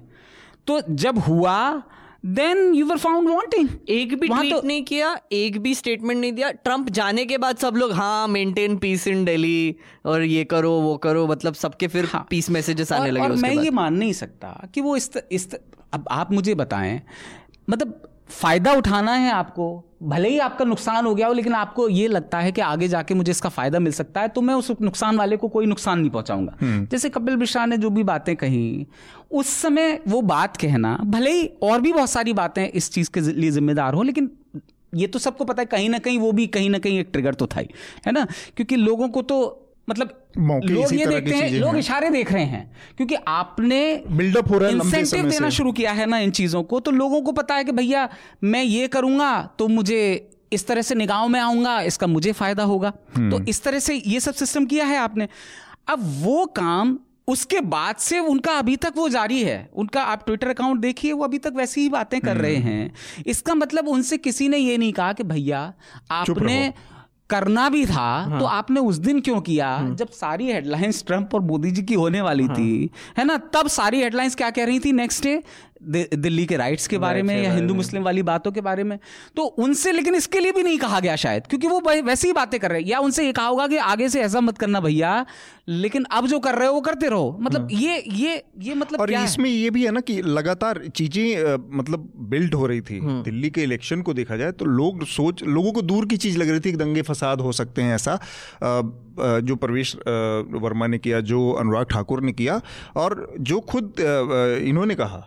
जो गृह मंत्री ने कहा कि वोट कैसे देना ये तो ये चीज़ें लगातार बिल्ड हो रही थी कि शाहीन बाग के खिलाफ या सीए के खिलाफ जो लोग हैं इसमें एक चीज़ जो मिस हो गई वो मुझे लगता है किसी ने ध्यान बहुत कम दिया कि जिस दिन ये कपिल मिश्रा ने वहाँ पर अपना प्रदर्शन किया था मुस्तफ़ाबाद में उस दिन भीम आर्मी के चीफ जो चंद्रशेखर आज़ाद इन्होंने भारत बंद का ऐलान किया था हम्म, हम्म, हम्म। और उस ऐलान के सपोर्ट में मुस्तफ़ाबाद में लोग सड़कों पे जो लोग साइड में कर रहे हम्म, थे हम्म। वो लोग सड़कों पे आए वो भी एक पहलू था कि इनको बिल्डअप करने का मौका मिला कि आप अभी तक तो किनारे थे अब सड़कों पे आ गए उसकी प्रतिक्रिया में ये चेतावनी दे रहा था जो कि हम्म, गलत था कपिल हम्म। मिश्रा की चेतावनी भी गलत थी तो उसकी लेकिन प्रतिक्रिया में हो रहा था वो चीज़ों के ऊपर कोई ध्यान नहीं दिया गया और इन सबने मिल के जो किया तो मतलब दिल्ली पुलिस ने हर कदम पे छोटे छोटे छोटे छोटे छोड़ते गए छोड़ते गए और ये और इस तरह से नहीं हो तो दिल्ली पुलिस अक्षम तो थी है ना हम्म।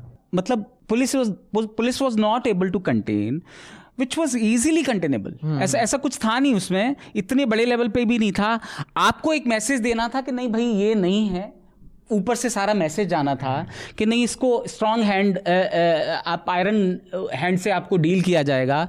पुलिस बिल्कुल सही कार्रवाई करेगी। लेकिन जब पुलिस के वीडियो ऐसे दिख रहे हैं कि पुलिस वहाँ या तो खड़ी हुई है या साथ में कुछ कर रही है पत्थर तो रही लोगों को मतलब हिम्मत बढ़ती है ना। वो वो एक जो और एक और एक और इंटरेस्टिंग चीज़ कही उन्होंने पार्लियामेंट में हम्म। अमित शाह जी ने कि 700 करीब एफ़ फ़ाइल हो गए अभी। हम्म। और उन्होंने एक चीज़ कही कि गवर्नमेंट के पास जो भी इंफॉर्मेशन है ड्राइविंग लाइसेंसेस वोटर आईडी और अन्य आईडीज उनको हमने एक सॉफ्टवेयर में डाला है और फेशियल रिकॉग्निशन करके एक क्राउड में 1100 लोगों को उन्होंने आइडेंटिफाई कर लिया है। दैट इज़ स्कैरी एक्चुअली आप कहीं भी देखें ये फेशियल रिकॉग्निशन वाला मतलब लंदन की ही मैंने एक रिपोर्ट पढ़ी उसमें ये कि पाँच लोगों को पकड़ती है तो चार उसमें से गलत गलत निकलते हैं और आप यहाँ पे उतने advance percent failure rate London में हाँ, हाँ, हमारे यहाँ पे सक्सेस रेट टू परसेंट है। हाँ और अब आप ये कह रहे हैं so this is carry I do not know क्या बेसिस है इस चीज़ का वेदर इट इज़ हैपनिंग और नॉट या क्या हो रहा है? बट दिस इज़ स्कैरी दूसरा ये भी है कि आप ये कह रहे हैं कि उत्तर प्रदेश से आए। आपकी उत्तर प्रदेश में भी आपकी सरकार है। सरकार है, है ना? दिल्ली में आपकी सरकार है। ये भी अब अब सामने आ रहा है कि इनपुट्स पहले से भी थे कुछ ना कुछ और इनपुट्स ना हुआ हम सबको साफ़ दिख रहा था। हम्म। मतलब हम्म। ये कैसा हो सकता है कि हमारे लीडर्स को वो चीज़ें ना दिखें जो हमें दिख रही हैं? मैं ये मान नहीं सकता। वो सब बहुत अकलमंद लोग हैं और बहुत होशियार लोग। तो ऐसा नहीं था। बट कहीं ना कहीं मुझे ऐसा लगता है कि या तो फिर इनडिसाइसिव रहा इस मामले में कि क्या करना चाहिए क्या नहीं करना चाहिए कैसे करना चाहिए या फिर कुछ और वजह रही होगी या कुछ लोग ज़्यादा उत्साहित हो गए और ये लोग ट्रंप में ज़्यादा बिज़ी हो गए अब यही ये जो, ही कहा जो यहाँ पे हुआ यूपी में जिस तरह से इन्होंने किया है वो वही फेशियल रिकॉग्निशन हम्म। और इसी सबका हम्म। इस्तेमाल करके जो पोस्टर लगाने शुरू किए हैं मुझे लगता है उसका भी एक वो है इंसेंटिव तो कानूनी तो मुझे नहीं पता अतुल लेकिन मुझे ये बताइए कि पोस्टर्स तो कभी भी किसी के भी लगाए जाते हैं वो उनके लगाए जाते हैं जो या तो फिर फरार मुजरिम हो मिल नहीं रहा हो कि भैया हम्म। तुम्हारे घर की कुड़की हो जाएगी अगर तुम नहीं आए तो ये ये तुम्हारा हाँ। पता है किसी को शेम करने के लिए वो सब करने के लिए लेकिन नॉर्मली ऐसा नहीं होता कोई लॉ का बेसिस ही नहीं है इस पे मतलब अगर लॉ का बेसिस होता तो सुप्रीम कोर्ट भी बड़ी बेंच के पास थोड़ी होता हो तो हाँ। कोई भी हम्म। फटाफट कर देता तो एक तो मतलब बेसिस ये है कि हाई कोर्ट ने तो उसके अगेंस्ट ही डिसीज़न दिया ना हाँ। जब वो सब लोग अवेलेबल हैं आपको उनसे वसूलने की प्रक्रिया चलानी हाँ। है है ना आपको उनसे वसूल करना ये भी चलिए सुप्रीम कोर्ट का ऑर्डर है अगर वो सारा कानूनी प्रक्रिया से होके वो प्रूव हो जाता है तो आप वसूल करिए उसमें कोई डाउट ही नहीं है यहाँ पे भी शाहीन बाग चल रहा है या कुछ और चल रहा है पुलिस को सब अधिकार है आप एक कानून के दायरे में शाहीन बाग वालों को हटाएँ आप कुछ भी करें हाँ। पुलिस करे ये तो मेरी समझ में आता है लेकिन हम्म। वो लोग करें ये नहीं समझ में आता ऐसे ही वहाँ पे है कि आप कानून के दायरे में कुछ ही कर सकते हैं लेकिन लेकिन आप ये सब वो कर रहे हैं ये एक्स्ट्रा जुडिशल है। एक और चीज़ जो पार्लियामेंट में डिबेट हुई और लोकसभा वाली विशेषकर और कॉमन सेंस के खिलाफ तो है ही कम से कम। जुडिशियल अच्छा एक बड़ी न्यूज़ आ रही है अभी कि हाँ। दिल्ली में सब स्कूल कॉलेजेस और थिएटर बंद हो गए इकतीस मार्च हाँ तक। ये स्कूल तो नर्सरी वाले पांचवी तक तो पहले से इकतीस मार्च तक बंद थे। अब कोरोना वायरस की वजह हाँ हाँ। कोरोना वायरस की वजह से तो हाँ। सबसे ज़्यादा जो निराशाजनक रहा वो ये कि कांग्रेस पार्टी इतना इल प्रिपेयर्ड होके आती है कि ऐसे मौक़ों पर एक तो बड़े लंबे समय तक वो मांग करते रहे ये करते रहे और उसके बाद अधीर रंजन ने आके जो रायता फैलाया, एक भी कोई आर्टिकुलेट तरीके से बात करने वाला कांग्रेस पार्टी की तरफ़ से लोकसभा में नहीं देखा। आज कपिल सिब्बल ने अच्छे से बात कही है राज्यसभा में, लेकिन सरकार के इतने बड़े फेलियर को भी पकड़ पाने की या उसको घेर पाने की कुवत पार्टी में नहीं है विपक्ष में किसी फेलियर फेलियर है नहीं है चलिए बहुत सारे सवाल हो सकते हैं उसमें है ना? लेकिन ये मौके हैं जिस पे घेरा जा सकता है सरकारों को और बहुत आसानी से घेरा जा सकता है। लेकिन प्रॉब्लम ये है आ- आप देखिए कि Rahul Gandhi when he came back जो उनका वो था कि वो गायब हो गए थे उसके बाद वापस आए उन्होंने एक रैली की थी शायद जयपुर में। हाँ। लेकिन उसमें उन्होंने एक भी सी या इस तरह की बात ही नहीं करी। At least you have to talk कि आप किस दिशा में हैं कैसे हैं क्या है क्या नहीं है? यस ये अच्छा है लेकिन इस तरह से अच्छा नहीं है या इस तरह से बुरा है। आपको कुछ तो बोलना है जो सबसे इंपॉर्टेंट इश्यूज़ हैं आप उस पर बोलना ही नहीं चाहते। आज की जो चर्चा है वो यहीं पर हम उसको रोकेंगे। मेरे ख्याल से काफ़ी समय भी हो गया इस बार चर्चा एक घंटे से ऊपर हो गई है। उससे पहले लेकिन पहले मेघनाथ आपकी अपील और फिर हम आ, मैं आप लोगों से यही कहना चाहूँगा कि आप प्लीज़ न्यूज़ लॉन्ड्री को सब्सक्राइब कीजिए क्योंकि हम आ, कोई ऐड नहीं लेते हम कोई गवर्नमेंट का ऐड नहीं लेते हम कोई कॉरपोरेट का ऐड नहीं लेते और इसी वजह से हम कॉरपोरेट्स को कॉल आउट भी कर सकते हैं। जैसे अगर आप देखेंगे ये बहुत इंटरेस्टिंग हुआ है कि जी न्यूज़ का कल सुधीर चौधरी जी ने एक बहुत ही घटिया प्रोग्राम किया। उन्होंने एक फ्लो चार्ट निकाला जिसमें जिहाद के अलग अलग तरीके बताए। विभिन्न प्रकार। जी तो मैं उस पर एक पीस भी लिख रहा हूँ। मैंने सर्च किया और मुझे पता चला कि वो उन्होंने एक हलाल फ़ूड के फेसबुक के पेज से उठा के बक दिया प्राइम टाइम पे कि ऐसा ऐसा प्लेजराइज कर दिया पूरा। मतलब हेट भी प्लेजराइज करने लगे। पर आप सोचिए कि कल का दिन बहुत इंपॉर्टेंट था। एक तो कोरोना वायरस एपिडेमिक डिक्लेयर हो गया था। येस बैंक का वो आदमी अरेस्ट हो गया था। इतने सारे हम्म। लोकसभा ने debate किया लोकसभा ने डिबेट किया और और होम मिनिस्टर का रिस्पांस आया। सब कुछ हुआ। पर सुधीर चौधरी जी ने ये टॉपिक समझा कि जिहाद इम्पोर्टेंट है। क्यों? क्योंकि मुझे लगता है कि यस बैंक में हमारे सुभाष चंद्र जी के भी इन्वॉल्वमेंट है। ये बात समझना Yes ये बात समझना। बहुत ज़रूरी है कि सुभाष चंद्रा जी को लोन देते हैं यस बैंक के राणा कपूर और फिर जो बात बनती है वो ये कि उनका बैंक अगर कुछ गलत भी करता है तो जी न्यूज़ उसको खबर के तौर पर नहीं दिखाता है। और इसीलिए कॉरपोरेट के जो पैसे लेते हैं वो उनको कभी नहीं क्रिटिसाइज करते पर हम आपके पैसे लेते हैं तो हम कोई भी कॉर्पोरेट्स को क्रिटिसाइज कर सकते हैं कोई भी गवर्नमेंट को कर सकते तो प्लीज़ सब्सक्राइब कीजिए न्यूज़ लॉन्ड्री को हमारे वेबसाइट पे जाइए और सब्सक्राइब बटन पे क्लिक कीजिए। सबसे कम अमाउंट है तीन सौ रुपये महीने का और इसके साथ आपको बहुत सारा एक्सक्लूसिव कॉन्टेंट मिलेगा इंटरव्यू मिलेगा पॉडकास्ट मिलेंगे। प्लीज़ सब्सक्राइब कीजिए। तो अब हम आखिरी राउंड में जो कि रिकमेंडेशन का राउंड होता है सबसे पहले संजय आपसे क्या रिकमेंड करेंगे हमारे श्रोताओं को इस हफ़्ते? नहीं मैं, मैं देखी हुई चीज़ के बारे में नहीं कहूँगा। मैं कहूँगा बहुत भारी भरकम माहौल है। एक नई मूवी आई है अंग्रेज़ी मीडियम हाँ। मैं इरफान का बहुत ज़बरदस्त फ़ैन हूँ। आप उसको जाके देखिए मुझे भी देखनी है पर मुझे पता है देखने से पहले ही कि वो शायद अच्छी होगी और देखने लायक होगी। I have watched Hindi medium that was a very wonderful movie English medium देखिए हल्की फुल्की चीज़ें देखिए खुश रहिए थोड़ा इन सब चीज़ों से ध्यान हटाइए है ना? और न्यूज़ लॉन्ड्री पढ़ते रहिए। तो फिर नहीं हल्का फुल्का रह सकते उसके साथ साथ फिर अंग्रेज़ी मीडियम मैंने मैंने लास्ट वीक एक अमेजोन पे एक सीरीज़ शुरू की और ख़त्म भी कर दी। हंटर्स करके एक सीरीज़ है वो वो देखी। उसमें एक हॉलोकॉस्ट के जो सर्वाइवर सर्वाइविंग जूइश लोग हैं वो नाजीज को अमेरिका में ढूंढ ढूंढ के मारते हैं। काल्पनिक है। हाँ काल्पनिक है। है। नहीं actually it is based on partially काल्पनिक है पार्शियली कुछ सही के स्टोरीज पे क्या नाम है उसका? क्या? Hunters। हंटर्स नाम का है। तो वो वो ज़रूर देखिए बहुत मज़ा आया वो देख के। बहुत बढ़िया। और उस- उसे देखने के बाद अंग्रेज़ी मीडियम देखिए। हाँ। हल्की फुल्की। और और और एक मूवी थी हॉटस्टार पे एक्चुअली एक एक्सक्लूसिव मूवी है छप्पर फाड़ के। ये इनकी उसमें विनय पाठक है। हाँ, अ, वो भी मूवी देखी और वो मुझे बहुत अच्छी लगी पर वो बहुत ही है। एक्चुअली इंटरेस्टिंग है पूरा लास्ट टेन मिनट्स तक कॉमेडी है फिर बहुत डार्क हो जाता है एकदम सडनली मुझे भी एक याद आया कि ये ये जो अंग्रेज़ी मीडियम है इसमें शायद इसकी जो एक्ट्रेस है अभी मैं नाम भूल गया कौन है पर उन्हीं की एक मदान फ़िल्म कोई है। हाँ मदान। कोई मदान है। उनकी एक फ़िल्म आई थी विशाल भारद्वाज की फ़िल्म थी पटाखा। पटाखा। है ना? इट्स अ वंडरफुल मूवी हाँ हाँ हाँ। क्योंकि मुझे वो दो बहनों की कहानी। हाँ हाँ हाँ सुनील ग्रोवर भी हैं उसमें जो कपिल शर्मा वाले जो थे। वो बहुत बढ़िया फ़िल्म है शायद उसको भी देखना चाहिए। हाँ उस तरह नाइस तो फ़िल्मों की बहार है बहुत हल्के फुल्के और मज़ेदार के बीच में मैं एक किताब रिकमेंड करूँगा जो कि हमारे बीच में एक युवा कहानीकार और उपन्यासकार हैं चंदन पांडे उनकी किताब आई है हाँ। वैधानिक गल्प।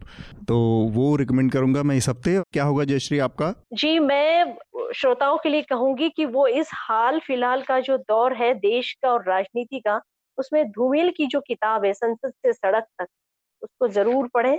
जी। और खास तौर पर वो जो कुछ अगर लाइने में कह सकूँ तो कह सकती हूँ हाँ हाँ बिल्कुल सकती बिल्कुल। तो जो उनकी एक जो बहुत फ़ेमस कविता है जो प्रसिद्ध कविता है उसकी जो लाइने हैं उसमें है कि क्या आज़ादी सिर्फ़ तीन थके हुए रंगों का नाम है जिन्हें एक पहिया ढोता है या इसके या उसका कोई खास मतलब भी होता है। और जनतंत्र में सूर्योदय है जनतंत्र के सूर्योदय में भी वो अपनी बहुत ज़बरदस्त बात कहते हैं कि रक्तपात अब कहीं नहीं होगा सिर्फ़ एक पत्ती टूटेगी एक कंधा झुक जाएगा। फड़कती भुजाओं और सिसकती हुई आँखों को एक साथ फीतों पे लपेट कर वे रख देंगे काले दराजों में निम्नतम एकांत में जहाँ रात में संविधान की धाराएँ नाराज़ आदमी की परछाई को देश के नक्शे में बदल देती है। एक लंबी कविता है ये। हम्म, बहुत तो मैं अपने श्रोताओं से यही कहूँगी कि वो प्लीज़ इसको ज़रूर पढ़ें खासतौर पे युवा जी बहुत बहुत धन्यवाद जैसे जी आपका। समझ सकें। जी। बहुत बहुत धन्यवाद और इस सुंदर कविता के लिए भी। जी जी। और उसके साथ ही हम अपने आज की चर्चा को यहीं रोकेंगे। आपका बहुत बहुत शुक्रिया संजय और मेघना। Thank you Thank you. For having me news laundry के सभी पॉडकास्ट ट्विटर आईटीज और दूसरे पॉडकास्ट प्लेटफॉर्म पे उपलब्ध हैं। खबरों को विज्ञापन के दबाव से आज़ाद रखें। न्यूज़ लॉन्ड्री को सब्सक्राइब करें।